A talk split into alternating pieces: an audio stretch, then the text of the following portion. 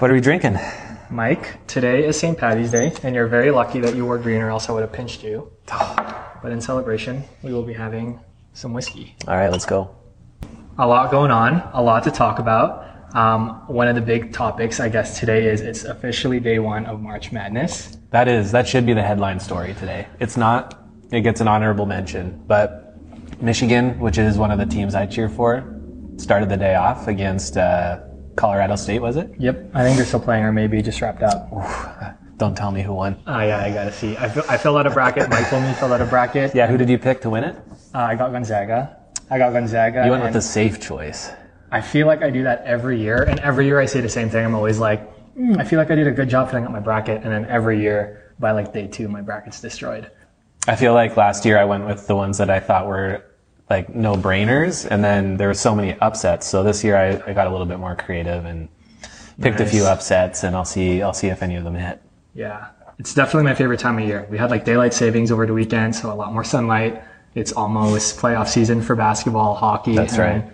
We're filled with March Madness, so a lot to talk about, a lot going on. We could just talk about sports the entire time because we're in fantasy basketball together. Yes. Oh, and that's happening too. Yeah, it's like fantasy playoffs for a lot of leagues. So Yeah, I I feel like we do talk about sports. quite maybe I will just mention that I'm in first place in both of the leagues that we share together. Uh-huh. Well, we'll see in the playoffs. I'm second in one of the leagues we're together, but yeah, Mike's been crushing it this year. Yeah, we both got a bye week, so that's respect.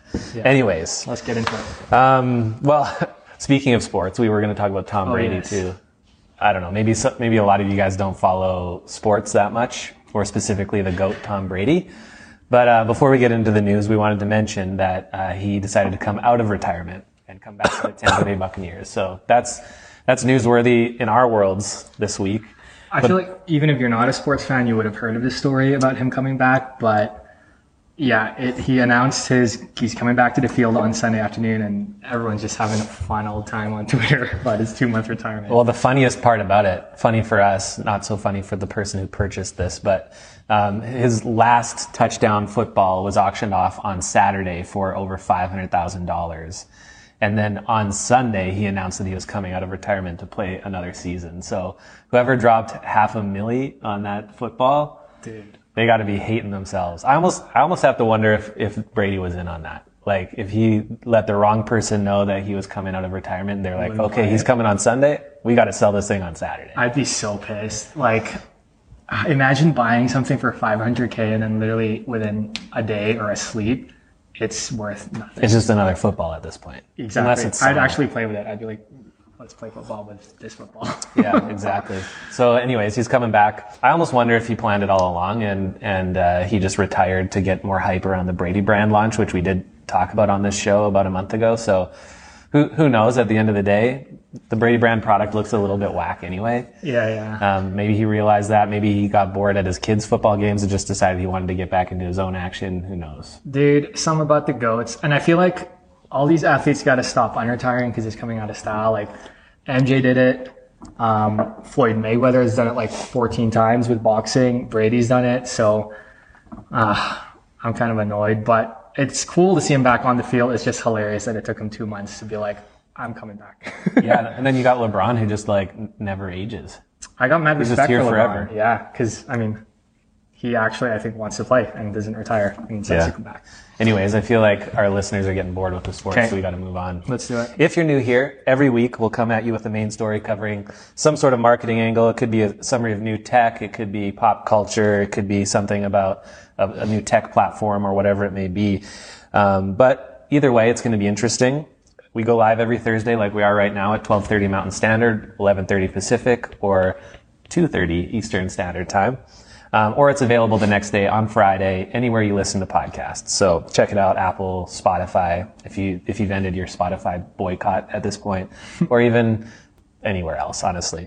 Um, the first actual story, now that we've gotten through the honorable mentions and the intro on the whiskey, the first actual story is that Instagram is now adding parental controls after backlash towards Meta for their lack of moderation of content for, for kids and, and teenagers. So um, they just launched new parental supervision tools in the US, but soon to be global. And essentially this gives more control to parents. So technically the, the teenager has to invite their parent to supervise their account. And then the parent gets a whole dashboard of tools to be able to monitor things like how much time their child is spending on the app, um, what type of accounts they're following or are following them, and even like hours in the day that they can even have access to it and stuff like that. So I think like there's there's probably a whole lot of different ways that you can look at this. One is that it's mostly just virtue signaling from Instagram because they were called out for a lack of moderation.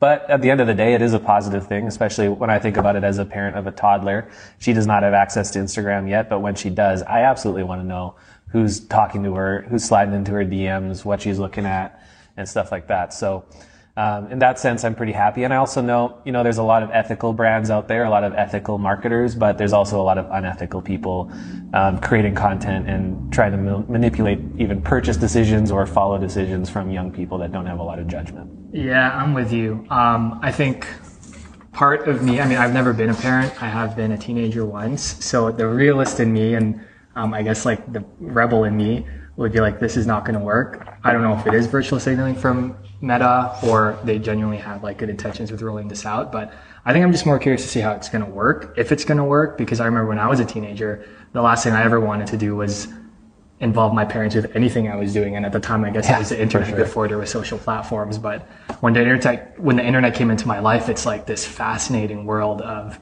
learning stuff, discovering things. And it was super cool. And I kind of just wanted to endeavor on it on my own. So I think a lot of teenagers who are exploring social media and Instagram, there's so much cool things on there. But like you said, it can also be pretty frightening from a parent's perspective to see what they could run into. So Yeah. um, I hope it works.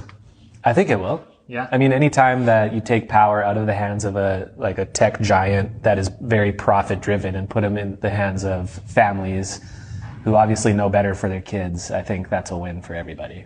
Yeah, I agree. Um, I don't really know the timeline, but yeah, I'm just curious to see what, what it'll all look like. Yeah, time will tell.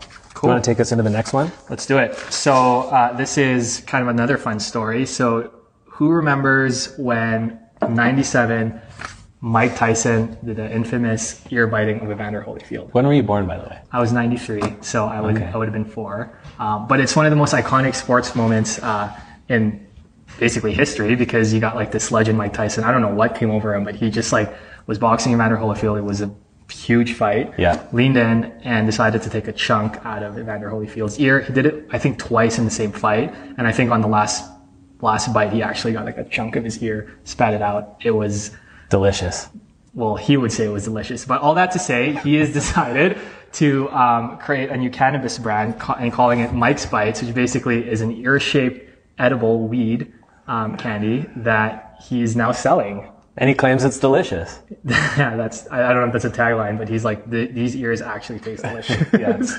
so it's an ear shaped shaped edible, but it actually also has like a bite mark out of it too. Yeah, I mean Tyson's a weird guy to start with, like from collecting tigers and just like I just feel like he's a weird guy to start, but this is taking it to a whole different level.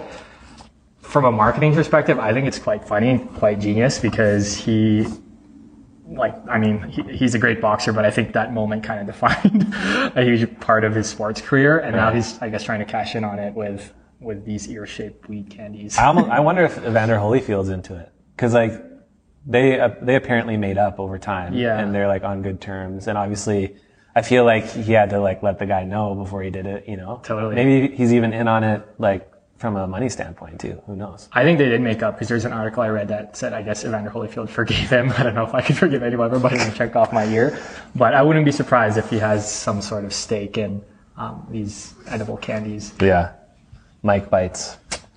He's changed quite a bit from when he was in his prime. Yeah, the man's a legend though, regardless. Okay, third and final story of the day is all about Skeet, otherwise known as Pete Davidson. Um, the headline is Pete Davidson just needs some space. So, uh, do we think Kanye will try to get on board? Hard to say, but Pete Davidson is heading to space, literally heading to space, not just getting space from the Kardashians or from all the, the online shade from Kanye. He's getting on Bezos' spaceship and he's going to space. Only for 11 minutes, apparently. That's as long as it lasts. Um, but he's the only one on the, on the flight that gets to go for free. Everyone else has to pay a lot of money for their seat. But he's going to go up there.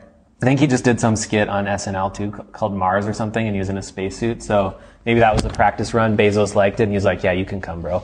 Yeah. Um, but he's, he's going to be outside the sol- outside the the stratosphere or whatever in the solar system for He's just like, peace out. I literally need to get out of this planet. Yeah. Yep. So he'll be riding it out um, March 23rd on Blue Origin, which is the the name of the space company that Bezos founded, and uh, he'll be back soon enough. I'm sure. I'm sure the Kardashians made sure that it was a quick trip because obviously in April their new show is dropping, so they need to be making all these PR stunts to make sure that it gets all the hype that they want it to have and more. Watch Kanye try to get on board. Be like, let me in here. Yeah. Well, if he wanted to, we wouldn't know because he's suspended from Instagram right now. Exactly. What a guy. I think he needs a space too. um, I, I think think- that's it. That's it for for today. Now that we've wet your palate, go have something more substantial. See ya.